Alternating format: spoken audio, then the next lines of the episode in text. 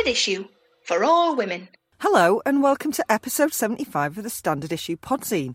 I'm Mickey Noonan and I very much enjoyed Paul McGann introducing me to the tasselled wobbegong. No. What? It's what? A shark. Oh. And Paul McGann is doing some absolutely cracking narration on a show called Shark that's on Netflix and well worth the watch. And the tasselled wobbegong looks like a carpet and he's got tasselly bits that look like coral and that's how he catches his prey. I, I love might it. have to watch that because Mister Blue Wobbegong. Planet, when they had fish that had see-through heads and stuff, it was oh. amazing. I'm Hannah Dunleavy and I've missed you. Aww, missed you too, mate. Oh, was that to the listeners, not us? I was a bit of both, ah, to be honest. That's nice. Shucks. I'm Jen Offord and I am still badly bruised. I hear you, I feel you, but not where it hurts. Later on, I speak to Staci Fox from Planned Parenthood about the war on women's bodily autonomy in the U S. I talk to playwright Helen Edmondson about her adaptation of Andrea Levy's Small Island, currently showing at the National, and in Jenny Off the Blocks, I'm talking tennis, among other things. And we're off to Japan in this week's Dunleavy Does Dystopia with Battle Royale. But first, President Dipshit, Molecules of Freedom, and oh no, Bojo, it's time for the Bush Telegraph. Cue Sting. Bush Telegraph. Welcome to the Bush Telegraph, where if you don't do what we want, we still won't shit on your floor. If you've been feeling unsettled this week, or more so than normal, it may be that Donald Trump, the worst thing to come out of America since the bomb, is so close to you, you can probably smell his mouth shit. Oh my God. I mean, where to start, really? As it's Monday and you won't hear this until Wednesday, I'm unable to report huge crowds gathering at a planned protest in London over this, his second visit to our fair shores. Although I can only hope that's what's happened in the interim. So let's instead look at some of the torrent of bullshit tumbling from his black hole. First up are tweets about London's Mayor Sadiq Khan, who has long sparked Trump's ire and was this week the subject of a tweet labelling him a stone-cold loser, who, and I quote, reminds me very much of our very dumb and incompetent mayor of N Y C, de Blasio, who has also done a terrible job, only half his height. Yeah, good one, Donald. He's also been guffing out his thoughts on Brexit, which I'm not even going to dignify with airing, and upsetting royalists, and anyone whose soul isn't made up of broken mirrors, dust and old condom wrappers, by calling Meghan Markle, new mum and now Duchess of somewhere or other, nasty, in an interview with The Sun. He later denounced it as fake news, tweeting, I've never called Meghan Markle nasty, made up by fake news media, and they got caught cold. Whatever you say about Tangerine McFuckstick, I almost admire his commitment to bringing cold back into common usage. Groovy. And speaking of fake news, Facebook are still refusing to get rid of an edited video of the current chief thorn in his side, Speaker of the House of Representatives, Nancy Pelosi. Said video had been edited to make Pelosi look variously incompetent, stuttering and drunk. When in fact, she was, and I did actually watch this on telly, lacerating the president and self-described extremely stable genius. He retweeted it, obviously. Cold. Also cunt. Oh, excuse me, just a bit of freedom gas escaping yeah. there. Hey, if it's good enough for the U S Energy Department, it's good enough for me. Except it's a much more acceptable way to describe a bit of windy pops than say, oh, I don't know, fossil fuel. That's right, good old carbon-emitting, global-warming, rootin'-tootin' natural gas has now been rebranded as, quote, molecules of freedom. Wow. In a press release boasting about increased exports of liquefied natural gas and the expansion of a plant in Quintana, Texas, the U S Energy Department said, increasing export capacity from the Freeport L N G, that's the liquefied natural gas, project is critical to spreading freedom gas throughout the world. Um, oh, okay... Tiny silver lining, three thousand new jobs at the plant. Massive fuck-off cloud. This jingoism comes as Trump attempts to walk back on commitments to tackling climate change made by the Obama administration. U S Energy Secretary Rick Perry said, oh. and by that I mean he actually said these words out loud and seemed to believe oh, them. Rick Perry. seventy-five years after liberating Europe from Nazi Germany occupation, the United States is again delivering a form of freedom to the European continent. And rather than in the form of young American soldiers, it's in the form of liquefied natural gas. I mean, he sounds like he's been at some other kind of gas, and I'd quite like a go on that. Rick Perry, former governor of Texas, is the human equivalent of a belt buckle that says, America, fuck yeah!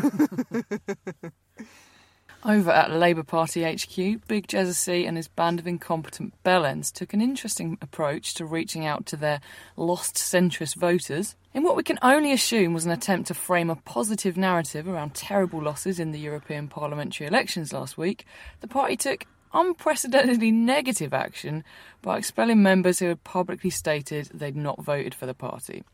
And when we say members, we mean one, Alastair Campbell, Tony Blair's former communications chief, Labour centrist beacon, and if we're honest, a major factor in the Labour Party getting into and keeping power for thirteen years.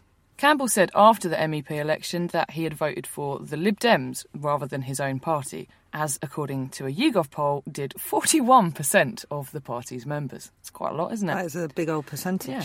Only to be expelled within forty-eight hours.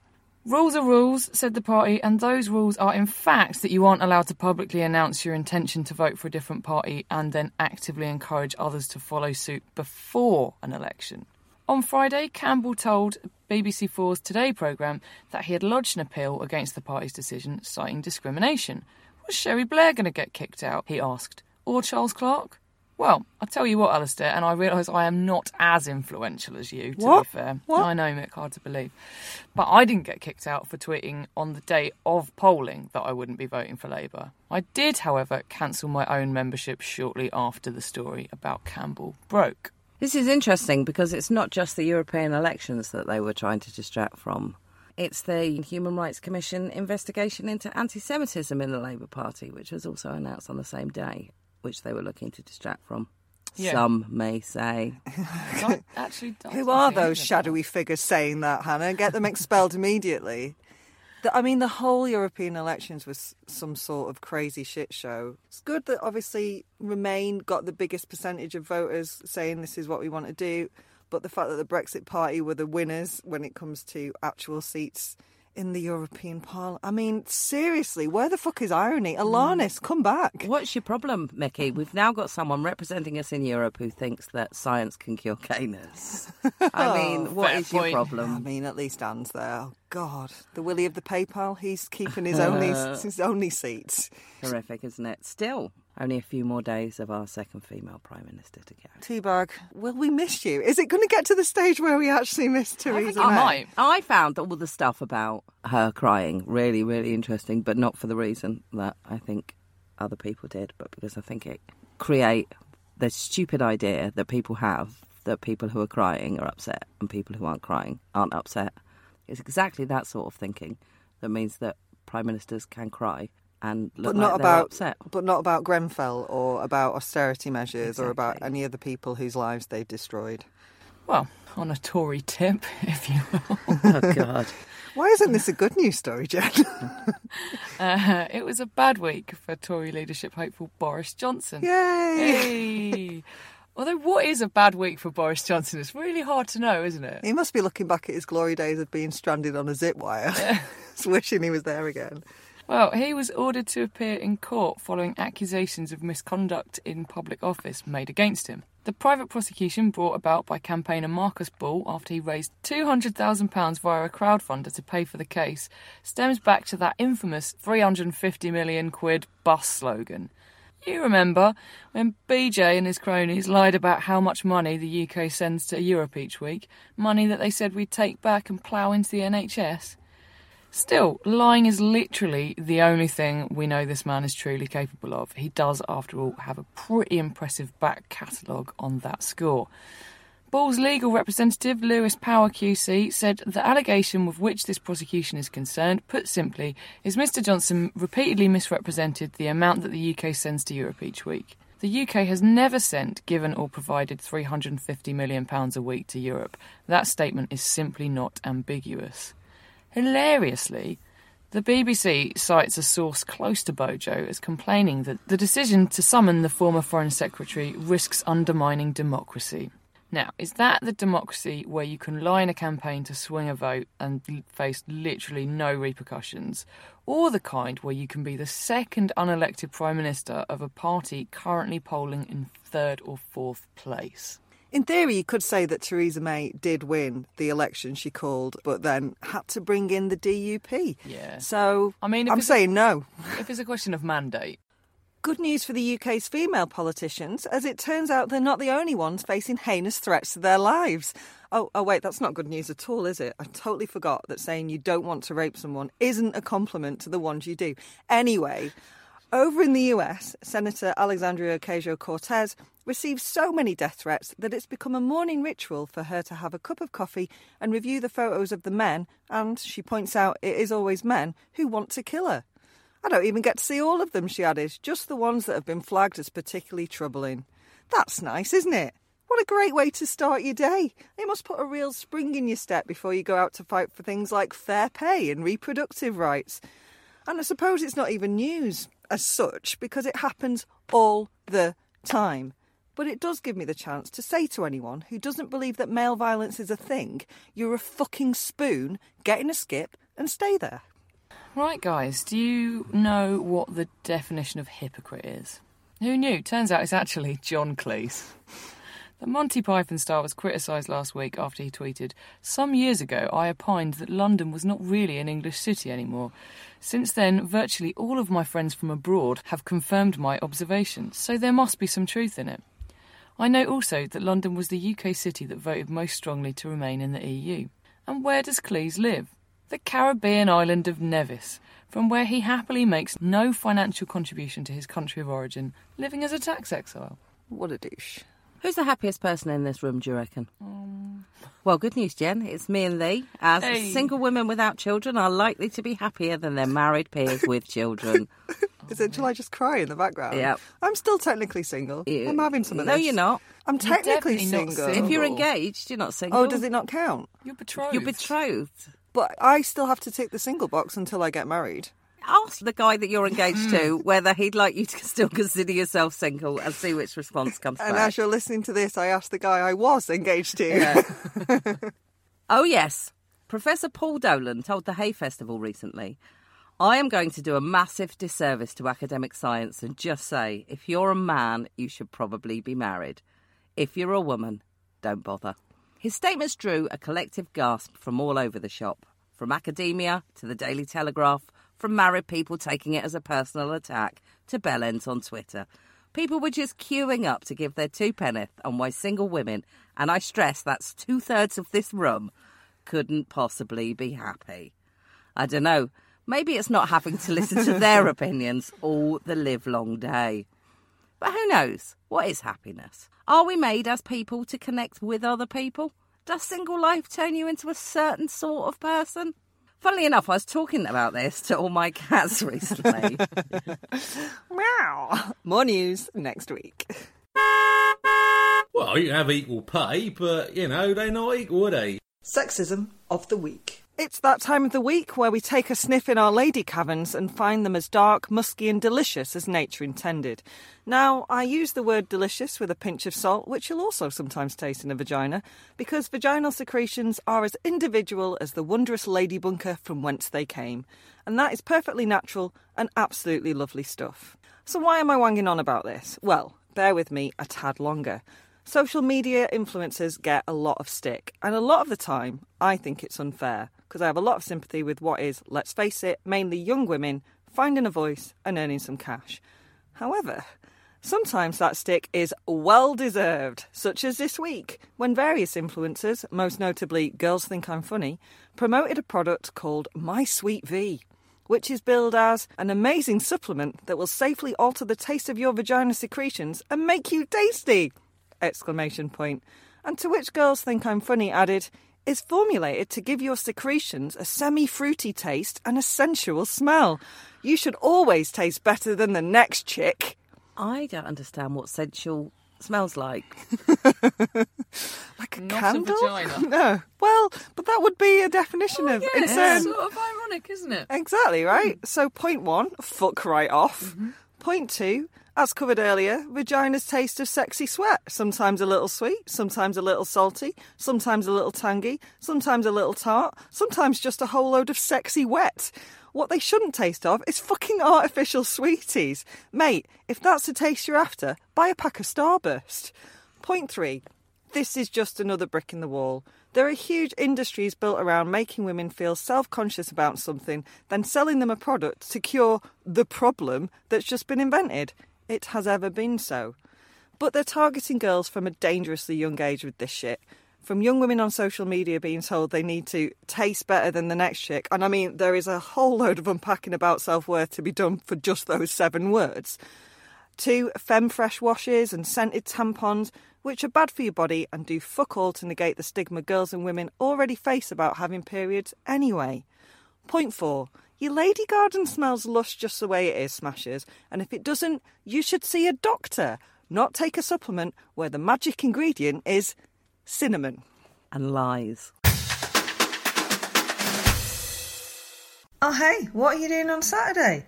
Why don't you make it one of your best Saturdays ever by coming to our early evening show at the Underbelly Festival, when we'll be chatting to Jane Horrocks, she of actually being Jane Horrocks fame, and excellent U S comic Sarah Barron. Our live gigs are always cracking fun, and that's coming from someone who dislikes the word fun with a fiery passion. But you know, sometimes you've just got to give in to the lols.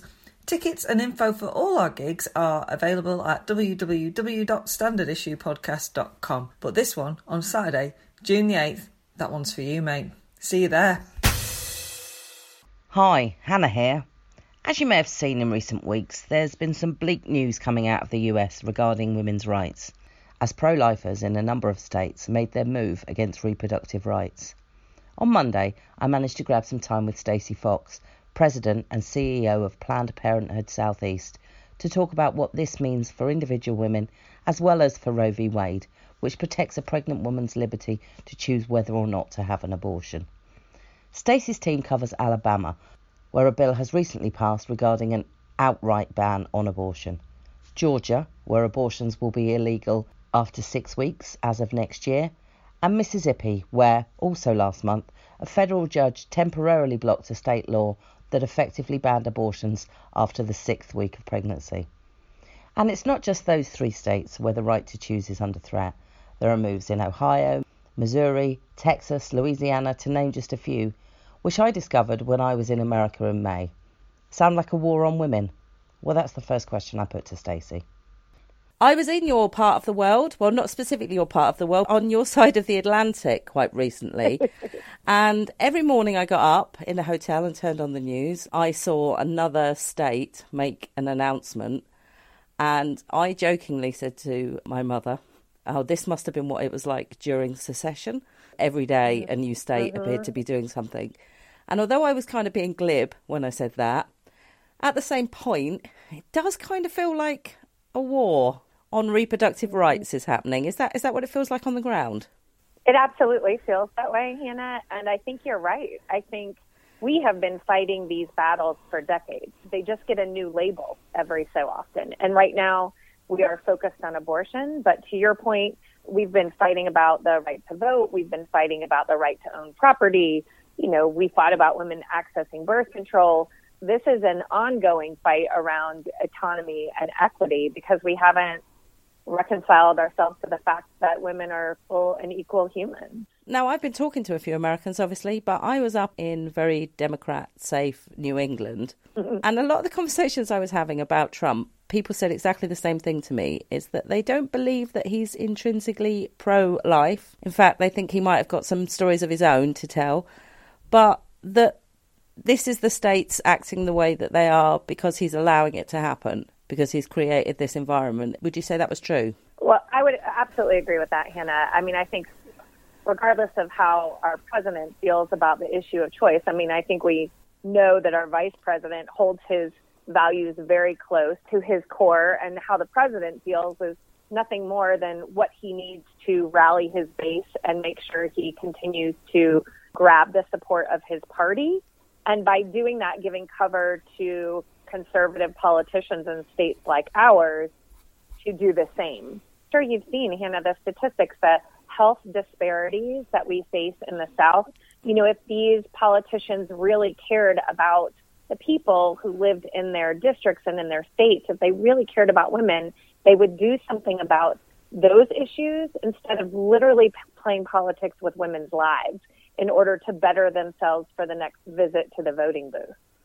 Yeah. When Kavanaugh, I want to say that was a year ago, but, you know, time started to slow down a bit, hasn't it? Um, uh, when Kavanaugh came in, we spoke to Hannah Levin-Tova from Mother Jones about what that meant for Roe v. Wade. And she said to us mm-hmm. that she thought that there would be a slow chipping away at the sides of Roe v. Wade until the whole sort of structure collapsed. Now, that said, looking at Alabama, they've, they've skipped that, haven't they? And they've sort of run straight for the, the prize. Could you just give us a précis of what sort of the latest situation is for women in Alabama? Right. Well, the Supreme Court actually has a case from Alabama literally sitting on its desk this session already. That speaks to the point that you brought up, Hannah, which is sort of this chipping away at, which is what we've seen for a few years now. Um, but, you know, Alabama uh, voted last year to amend its constitution to declare itself a state that's not going to provide access to abortion should Roe get overturned, which I think, again, was just cover for what we saw play out in Alabama.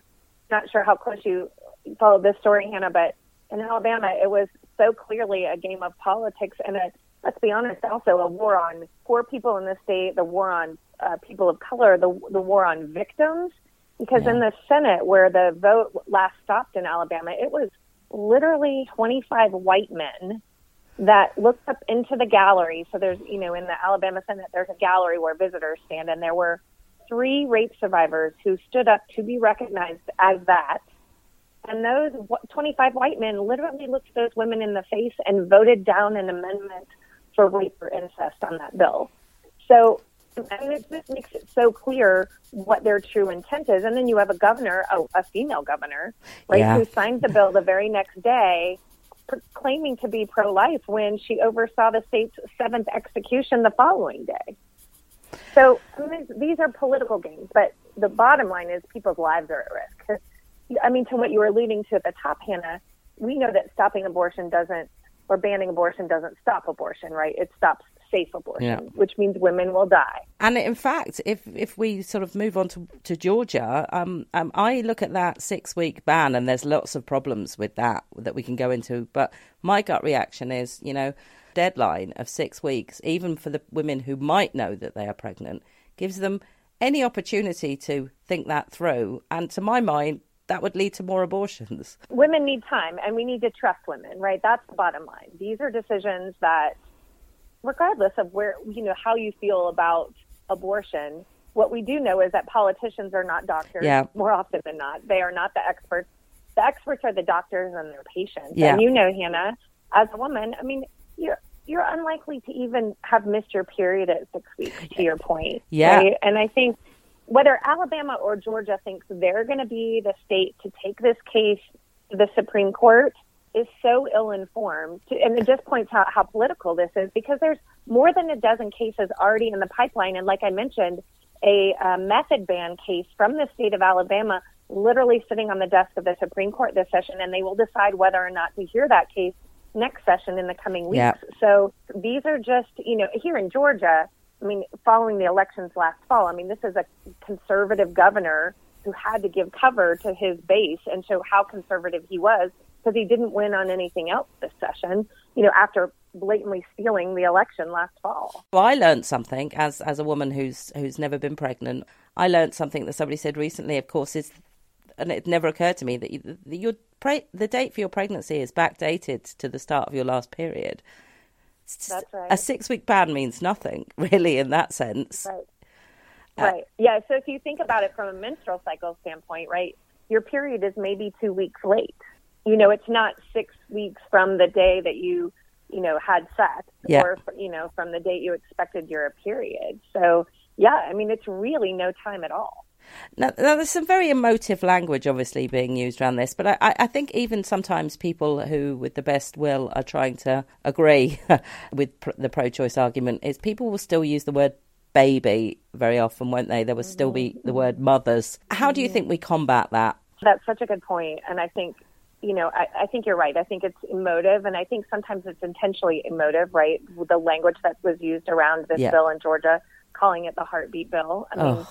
that's literally when you're talking about fetal development is not has a, a heart is not even formed yet, right? So you're you're getting cardiac activity from a fetal pole, right? I, I mean, there's just so much science behind that, right? That, but I think the bottom line is that this emotive language is because of shame and stigma, because we don't talk about women's bodies, we don't talk about menstruation, we don't talk about abortion, we don't talk about pap smear or menopause. And so there is all this shame and stigma about it. We don't give folks the proper terms to use. And so to your point, the well-meaning people uh, revert to the language that they're hearing, you know, in the culture. Yeah. Um, and I think, you know, and we saw this play out in Georgia, the bill sponsor, who's a white male engineer, not a doctor, stood on the floor of the House and said to his colleagues, you know, I colleagues, I do I do not want to have to give you a class on menstruation, as if he were the expert on menstruation. So I think there's a there's a, a core issue of shame and stigma that we've got to deal with. Otherwise, we're going to keep coming back to this space politically over and over again. Now, I mean, we're not in a position to preach over here. Uh, women in Northern Ireland still unable to terminate right. a pregnancy. Within, right. there are certain conditions uh, or circumstances under which they can, but basically they can't. But that said, there is a lot of momentum to get that changed here at the moment, and that built on the momentum of repealing the Eighth Amendment in Ireland, and also uh, the Isle of Man has looked at changing their laws. So I do feel like, in a lot of ways over here, we feel like we're moving forwards. And uh, looking at you, you, you look like you're moving backwards. I mean, is is Roe v. Wade, is that really at risk now? It's absolutely at risk. I mean, it, I think if you're seeing what's happening in Missouri this week, you know, we see elected officials coming at abortion access through the legislative means. But in Missouri, you're looking at an overreach of power where a governor is using the health department to go after abortion pro- providers through a regulatory environment. Yeah. So it, it is definitely at risk. The alarm bells are ringing. And I think, you know, sometimes it takes a while for people to understand the deep of elections. And I loved seeing the pictures, um, you know, during the repeal fight of, of women saying, you know, that they were coming back just to vote, right? And I think yeah. that's what we're seeing here in the U S as well. Hundreds of thousands of women are up off the couch, and they're marching and they're protesting, and they are angry. I mean, I was in a tiny little rural town in Georgia this weekend for a rally at an old courthouse where they have never had a progressive rally before. And there was one hundred fifty people out wow. in pink shirts talking about this particular bill, talking about being pro-choice, and talking about the fact that we were going to work to unseat these politicians who passed this bill. So, I, you know, I wouldn't I wouldn't count out the South. I wouldn't count out women at this point. And last time I heard, ninety-nine percent was bigger than the one percent of population, you know, in this yeah. country. And this Us, us ninety-nine percent can take back our power. Quite. And to be clear, some other states in, in New England, you know, the West Coast, are looking at reinforcing women's rights based on what's happening That's in the right. South. Isn't that great? Isn't yeah. it just? I mean, you've got some haven places, and you've got places that are still fighting, and we're seeing the same in the U S. And I think that's so great for states who have that power and ability right now, that they're codifying it, right? Yeah. They're doing exactly the opposite to make sure that women can come get access to health care. And, you know, I hope that the time doesn't come, Hannah, where we have to figure out how to move women across states. Um, but yeah. I love that there are states thinking proactively about it just in case. So what can we do to help over here? You know, raising awareness like you're doing with this podcast uh, is fantastic, and I'm so grateful for that. But I also think we all, as a you know a global community who care about women, have a responsibility to address shame, shame and stigma. So I think, regardless of you know it's on a podcast or talking to a girlfriend or a sister or a partner or a daughter, we need to share our stories. You know, I have to be able to say to you, Hannah, you know, I yes, I'm the C E O at Planned Parenthood, but I also had an abortion my freshman year in college, and I'm unapologetic about that. I am so glad I had that option. And more people need to do that. So we, yeah. we take the control over our bodies and this narrative about our bodies back. Yeah, agreed. Have you got places that people can send money? Absolutely. I mean, if people want to send support, whether, you know, nationally to Planned Parenthood or you know, organizations like the A C L U or, or Planned Parenthood Southeast here on the ground, whether the political fight or the healthcare fight. I mean, we appreciate every dollar that comes in. It's needed more than ever. And I think the other thing, Hannah, is, you know, I wake up every day making sure that we find a way to tell our patients that our doors are still open, yeah, and that abortion is still safe and legal and available to them, because those patients who aren't calling us right now are on my heart, and I'm so worried about them, and I'm so worried that they think these headlines mean that abortion is illegal, and they're horrible. We all watch Call the Midwife, right? Yeah. We all know what, what could happen, and I don't want anybody, anybody in um, the states I work in or any uh, anybody across this country thinking that they have to go through that alone. We're here for them. Uh, abortion is available and our doors are open. Thank you so much for your time, Staci. Hopefully our paths will cross again at some point, and in, in, when I'm ringing yeah. you to say, tell me about how you've won. So, as Staci said, if you want to support women in the southern states, you can donate some cash to Planned Parenthood. Visit planned parenthood dot org to find out more. And, as I pointed out, we're not exactly ones to talk at the moment. Women in Northern Ireland still cannot access free, safe, legal abortions. If you want to help them, you can write to your M P, you can buy some merchandise from the brilliant birds over at Alliance for Choice, or you can just throw them some of your good old-fashioned folding money by visiting their site, alliance for choice dot com. That's the number four, by the way. And finally, you can also help women in Northern Ireland, as well as those in the Isle of Man, Gibraltar and Malta, by sending some cash over to the Abortion Support Network at a s n dot org dot u k. Thanks for listening.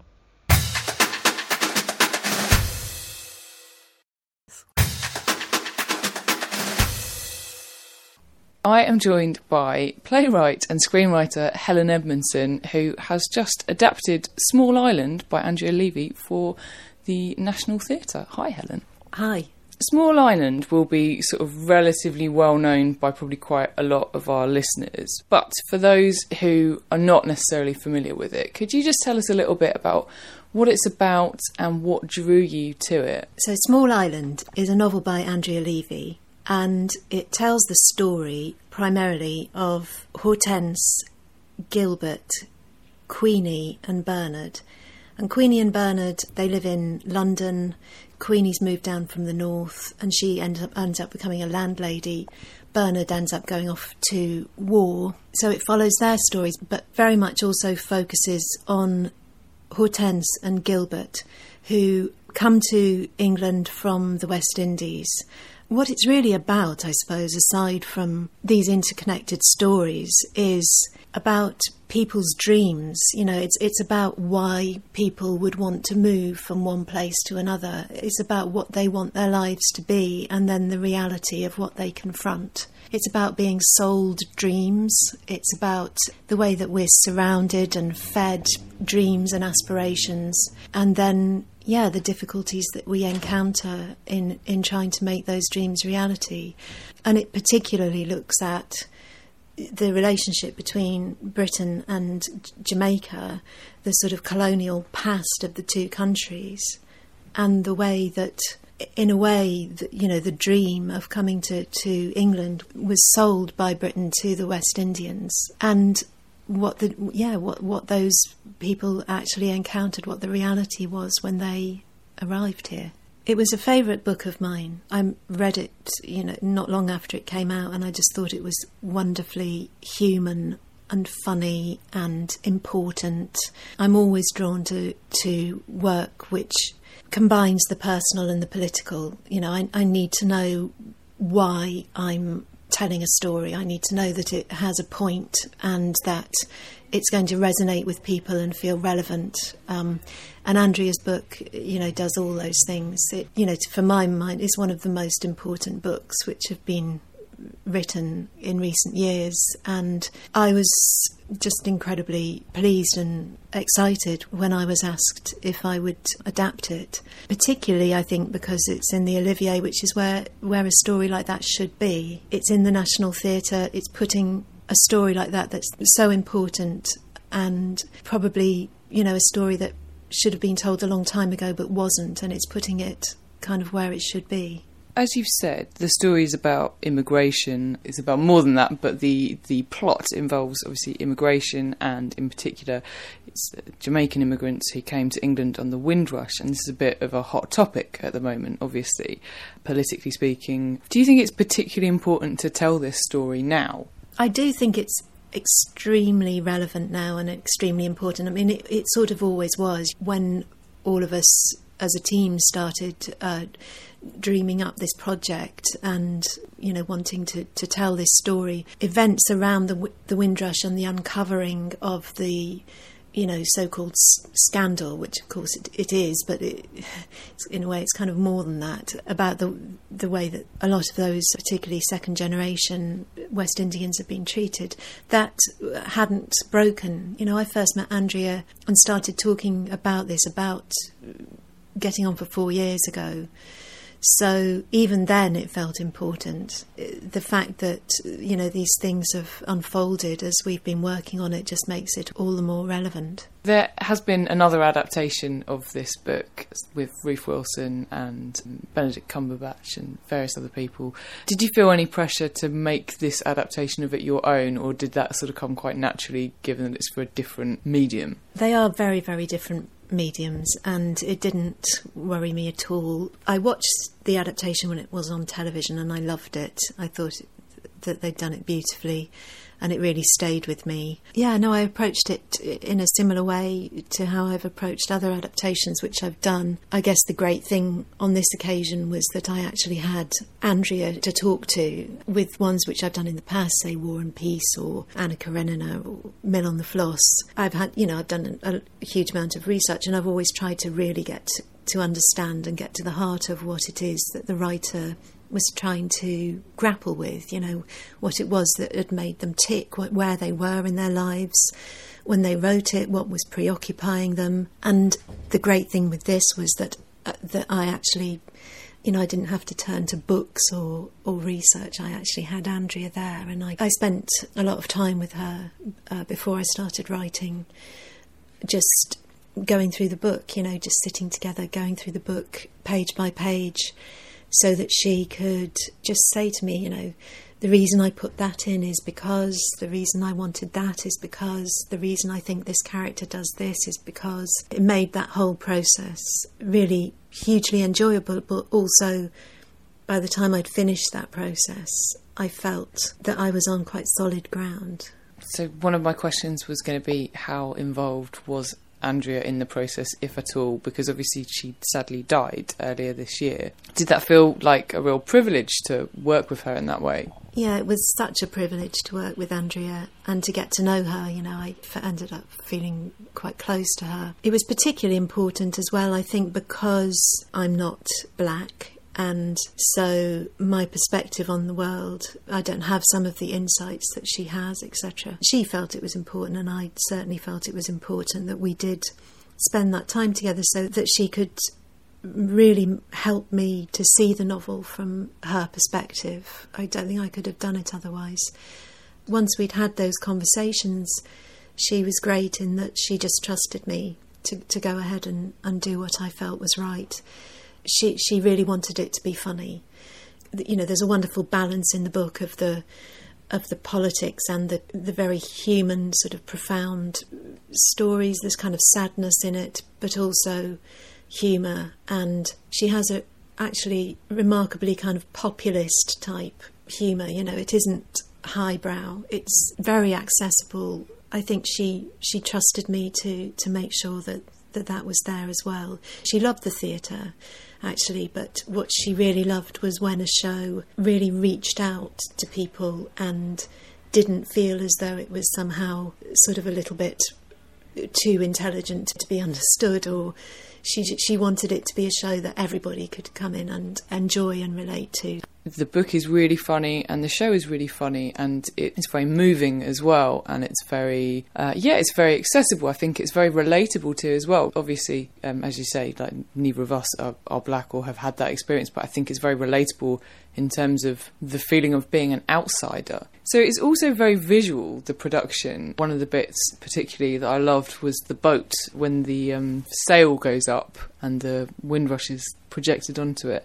Did it look the way you imagined it would look when you saw it for the first time actually being staged? It did look the way I imagined it, but better. So much of our understanding of that period of time, just around the time of the war and just after the war, so much of it is from Pathé type news reels and that kind of footage. So right from the start I knew that I wanted that to help me with the storytelling. I think what Rufus Norris has done is very clever in that he he didn't just think, okay, now we can have some Pathé footage, or let's let's use this image from a newsreel, but he's actually found a way of making it feel much more organic. That sort of bringing history to life and stepping out of history, all those things. I think, you know, he took that idea and really ran with it. The two main characters, because I think the women are the main characters in it, really, aren't they? They're both really interesting, complex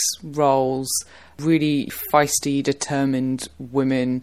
Hortense is not that sympathetic. Why do you think she's written in that way? I know that for Andrea, it was really important that she felt that she could write all sorts of different black characters. She she didn't want all her characters to be any more than any other characters. She didn't want them to have to be kind of beacons of virtue. She she wanted us to meet them, warts and all, you know, uh, which is always the most interesting, I think, for us to to get to know characters who are f- flawed. I think she just felt that there were too many extremely virtuous, careful portrayals of West Indian characters around. You know, the, the thing about Hortense is everything she does, we know why she does it. Mm. You know, even though she doesn't always behave well and she isn't necessarily sympathetic, I think we always know where she's coming from, you know, what made her like that. And if we can understand that, then we, I think we do sympathise with her.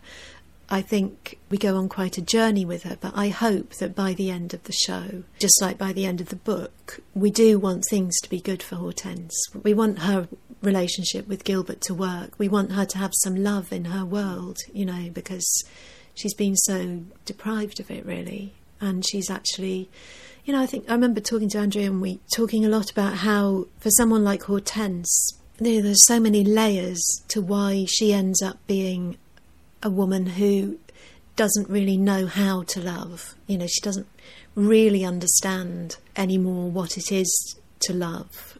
And she has to learn that through Gilbert. And that's partly why I felt it was so important that we actually see some of her childhood in the show. Talking with Andrea, talking about the fact that a lot of families in the West Indies were at that time and kind of remain fractured because of the colonial influence, you know, because of the fact that slavery brought a system which did not want to nurture families, and whenever it could, it broke them up. And that sort of legacy of that, the way the slaves were treated and that kind of culture around family, and that you do what you need to do to survive, and that you don't, families don't necessarily stick together. What do you think the legacy of Andrea's writing is? I think Andrea didn't write that many books, in fact. She started quite late and each one really cost her. You know, she often, there was an autobiographical element in there, even if it wasn't particularly about her, it was about somebody within her family. She thought very, very hard before she put pen to paper. She did a lot of research, a lot of thinking. So anything that we now read by her is of a enormously high quality. I think she seemed to, as one of the first black working class writers that this country has produced, um, writing such quality and also absolutely putting her finger on something that was kind of all around us but which hadn't necessarily been named. You know, she was the one who drew it all together. She was the one who noticed it all, because you know, she was living it. But she was the one who found a way to immortalise it, you know, and, and to put it within a, a context and a political framework whilst giving us these wonderful characters who we can never forget. That is the gift that she's left for all of us. You know, it's for, it's for everybody. It's for black people and white people.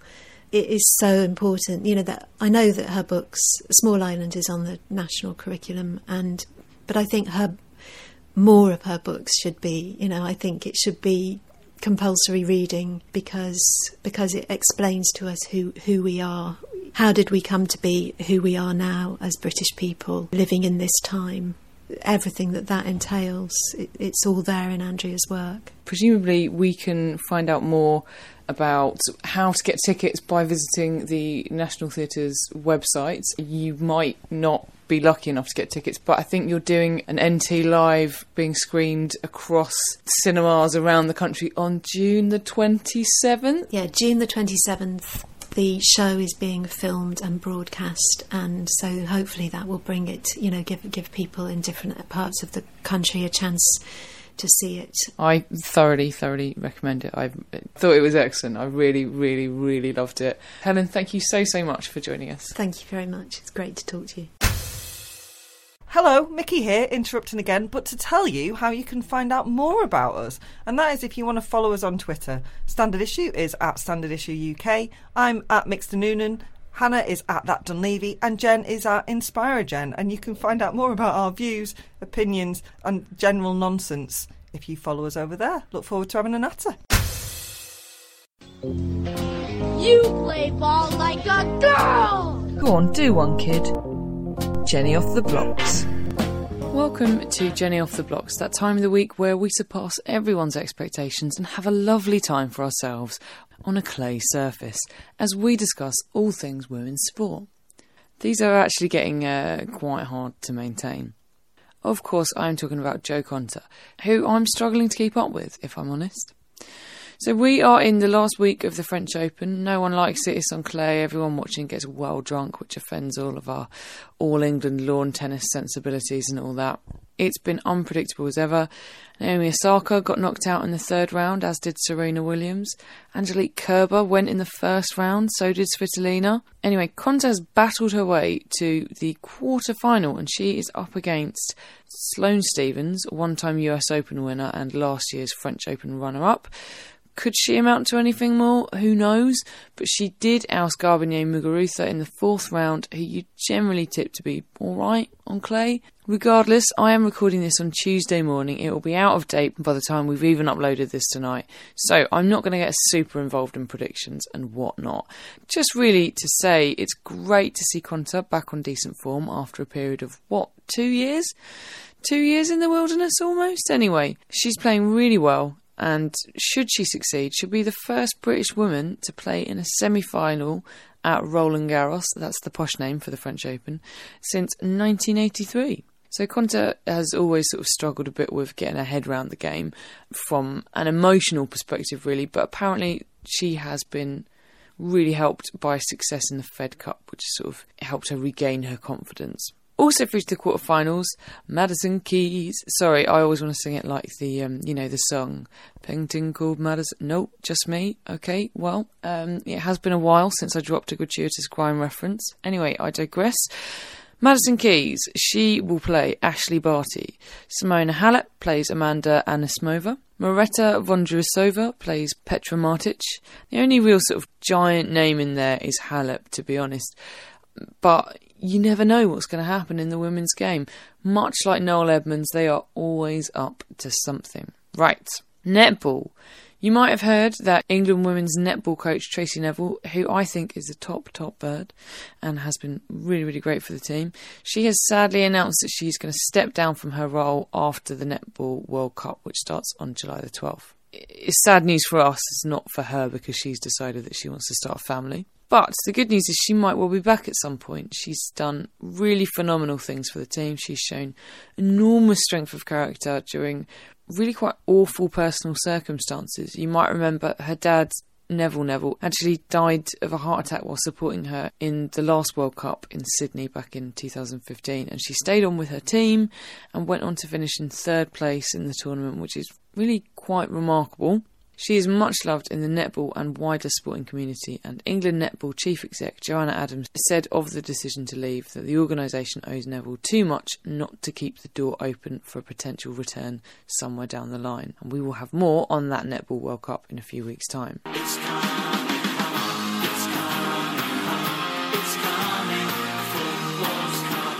Finally, from one Neville to another, one World Cup to another, adopt the brace position, guys, because the Women's World Cup, football that is, starts on Friday, and I am excited A F. That's as fuck to the uninitiated. Of course, after all this chit-chat about how England are possibly going to win, we've had two pretty tepid slash actively bad performances in our international friendlies against Denmark and New Zealand in the run-up to the tournament, but, you know, this is football, anything can happen. But for once, England aren't the only home nation presented in a World Cup. Welcome Scotland, who England will play in their first match of the tournament on Sunday. And it is actually Scotland's first ever Women's World Cup as well, so congrats. Kick-off is at five p m and you can watch it along with every other World Cup match via the B B C. They're not all on the actual telly, but red buttons, online, et cetera. It's all there for you. Please do support the tournament. We're actually holding a World Cup viewing party this Sunday in Deptford, South East London, at fashionable drinking spot Bustamantis. We'll be watching Brazil v Jamaica, which kicks off at two thirty, followed by England v Scotland at five. Myself, sports journo and guilty feminist tweeter Kelly Wells will be joined by all sorts of top birds for a panel betwixt the matches, and then after the England match, Sarah Pascoe and Jess Foster-Kew will be coming along to help out with some alternative post match analysis, so come and hang out with us. It's free. Seriously, I'm giving you Sarah Pascoe for free. We've been tweeting details, but the bar opens at two p m and you can find out more about where it is, et cetera, by visiting their website, bustamantis dot com. It's going to be a really fun day, so please do come along, come with some friends, come on your own. It's just going to be a room full of lovely people enjoying the football without explaining the offside rule to you or patting you on the bum. So whether you know football or not, it's just a really friendly, lovely environment if you want to just come along and, and support. Just, just, you know, support women's equality, I guess. If you want to know more about that, or you'd like to chart the progress of my bruised bum, that's a whole different story. I am on Twitter at InspireGen. Please do come to me and uh, look at pictures of my bruised bum. You're welcome. Coming up on this week's Sunday Chops, Mick and I had the delight of chatting to food writer and author Jack Monroe about her new book, Tin Can Cook, which is a kind of like cookbook to have in your sort of Brexit bunker almost. We chat about how the book came about and why Jack is unlikely to be celebrating the opening of new food banks. Keep your ears peeled for that on Sunday.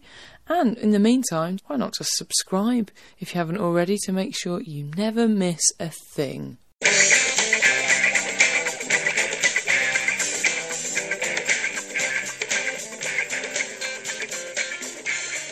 Welcome to Dunleavy Does Dystopia.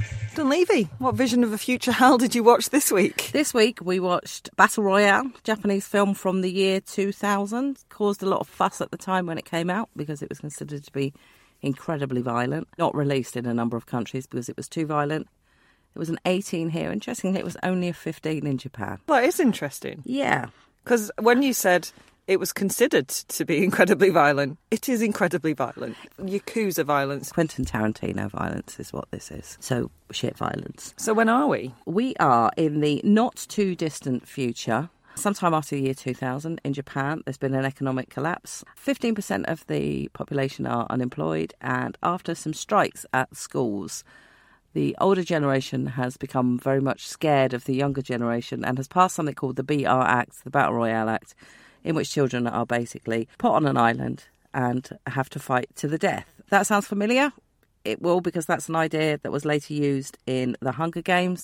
Suzanne Collins says that she had never seen or heard of Battle Royale or read it, because it started as a book before she wrote The Hunger Games. We have to take that to be true, because it's what she said, and that's perfectly possible, because, of course, it also calls back to The Running Man, which is about a fight to the death on television, which The Hunger Games is, which Battle Royale isn't, but we can get to that later. And, and also, obviously, the Romans. I was about to say, it harks back to the Romans. I wonder if Suzanne Collins has ever heard of them, eh? Exactly.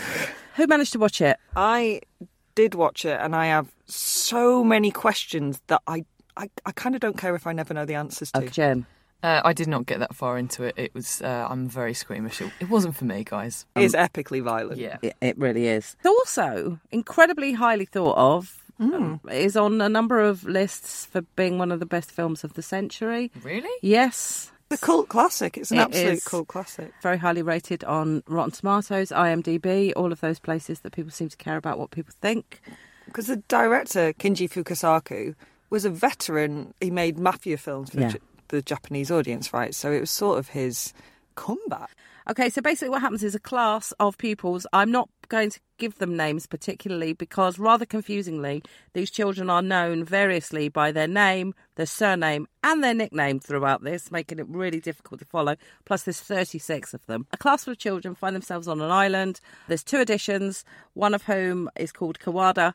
Um, that's about the only name I managed to grasp hold of during it, and it's largely because I thought he reminds me of Joe Bluth at the start. He's like everything Joe Bluth wants to be, plus a really eighties-looking goth who is a psychopath. God, imagine if he'd been on a Segway. Are we nearly there yet? Are we nearly there yet? I don't know. Probably not. I mean, should we start with technology? Let's start with technology. Actually, this is another example of a film made in two thousand. The technology looks older than two thousand rather than more recent. The whole film looks older than two thousand. It looks incredibly dated. The colours, and I don't know if that's the Japanese style thing, but it looked to me like it could be from the nineteen seventies. The board that they are tracked on is like battleships. It it's is. like that advanced. And I think it's not just that there was supposed to be the future. This is Japan. Japan, throughout the twentieth century, was an absolute pioneer of technology. Japan is the future. Yeah, and totally, you shouldn't be watching something expecting Matthew Broderick to, pop, to sort no. of pop up. The only difference appears to be it's a bit faster. They put a video in and it plays straight away. They take a Polaroid and it prints straight away. But other than that, there's no new technology in this. I suppose the collars. Yeah. So they wear collars. That means that they can be tracked and recorded at any time and they can have their heads blown off. But the mics are still big enough to be visible yes. in the collars. So, Absolutely. I mean, it hasn't really... And also, all you have to do is put your hand over it. Yeah. Although, I have to say, the video is, is, is worth its weight in gold, the video they're shown at the start. Oh, it's because amazing. It is presented in that Japanese game show style. It actually makes it feel like this is kind of plausible. This isn't the craziest mm. idea. Perky and weird. Yeah. Should we, should we talk about women? Let's talk about women. This must be the only film I've ever, ever seen acknowledge that girls need extra stuff with them than boys need. Girls are allowed to take their own kit with them. The boys are not. And actually, weirdly, later... in a, an instant of perhaps the worst possible time to have your period is while you're playing this game. Well, that is exactly what would happen to me. Like, I'd be like, I've got to fucking fight for survival, kill my mates, and I'm on. This is rubbish. Yeah, and it actually becomes a weird plot point yeah. that someone's on their period. There's a difference between the way the film treats women, but the way this society treats women, I think, is actually slightly further in advance just for the fact that it acknowledges that girls sometimes need to change tampons, which a lot of society... doesn't bother with. One of the best killers, one of the w- most successful gamers, I suppose, yeah. is a woman, and you get to a, a girl, and you get to see what has fueled this yeah. anger in a, a very strange flashback. Oh very yeah, I mean, flashback. yeah, but also you get to see her. She's like, called Mitsuku, I think. Mitsuku stabbing a rapist in the balls, which, which is, I suppose, if you're going to see someone be stabbed in the balls, Why it might not? as well be a rapist. Why not? Yeah, that's or, not her who does that, but. That's someone else who does that. The runner does oh, that. Oh, yes. Yeah. Yes, it is. So you oh, get that is a bonus. That is a bonus. Yeah. That said, the film sets up this...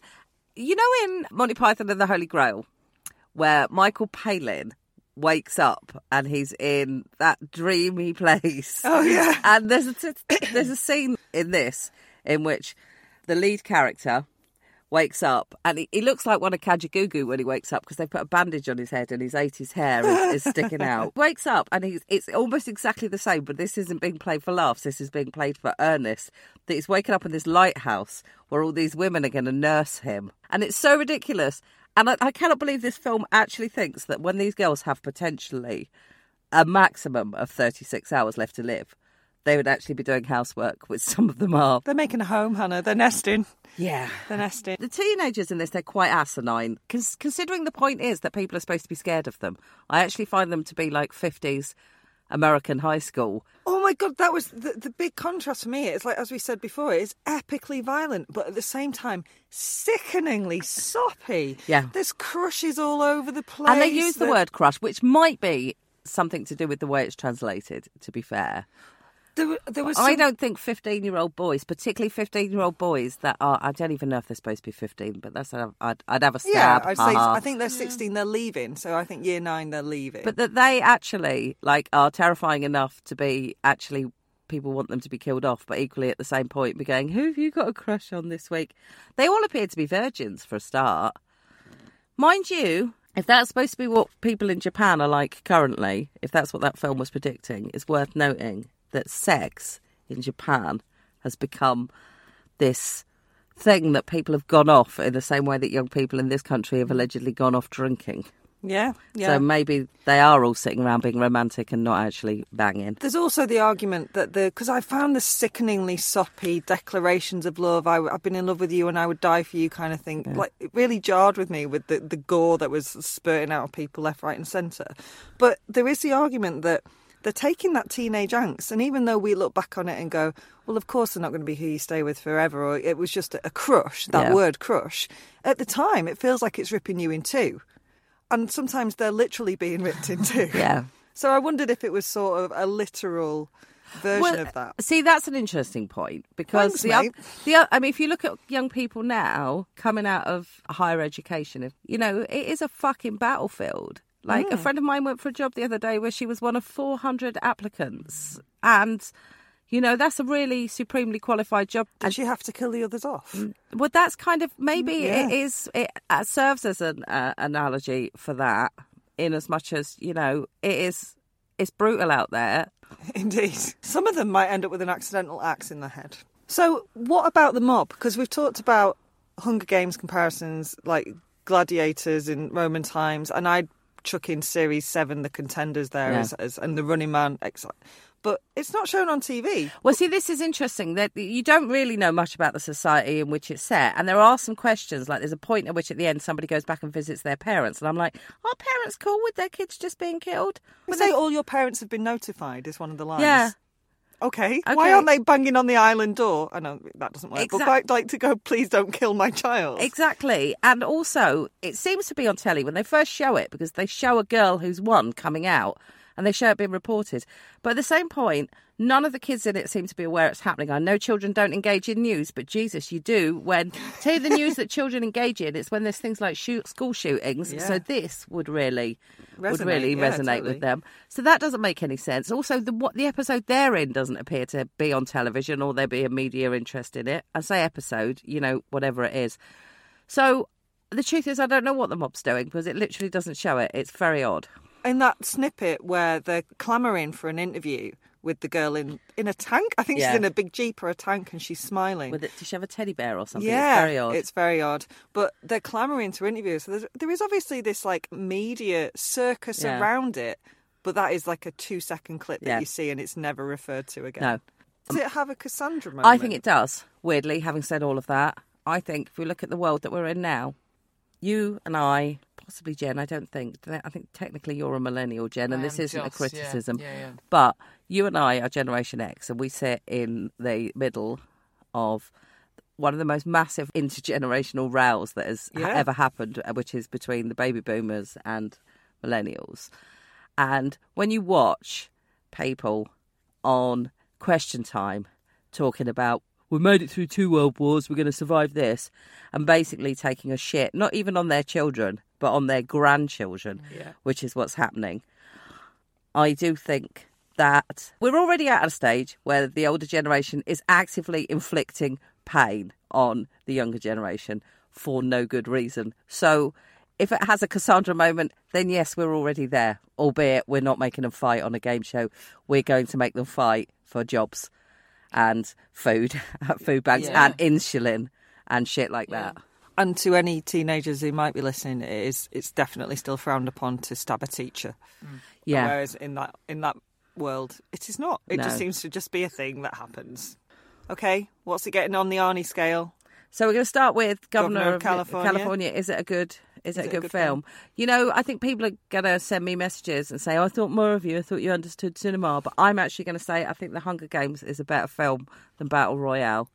Um, my first note on Battle Royale just says, what the fuck am I watching? Yeah. I if mean, you like, quite, ja- I laughed a lot. If it's you like entertaining. Japanese cinema, maybe, but I don't think it's a particularly good film. I find some of the acting to be really grating. Just histrionics all the time. I think it definitely lacks something in translation. It seems like Japanese people speak unbelievably literally, or it had bad translation because people are just like, no, put it down.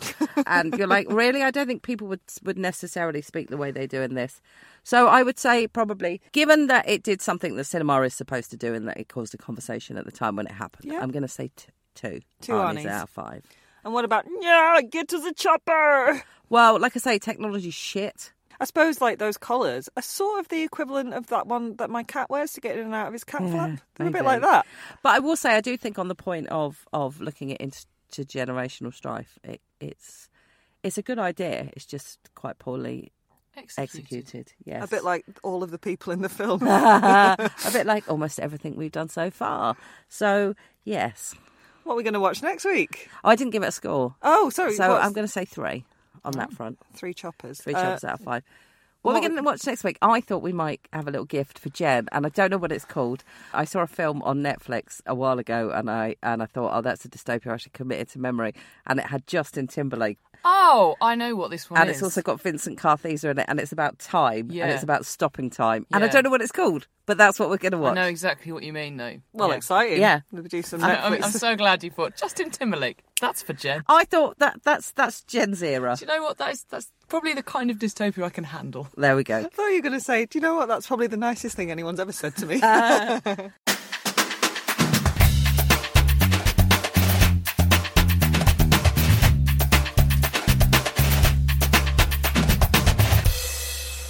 Standard issue for all women.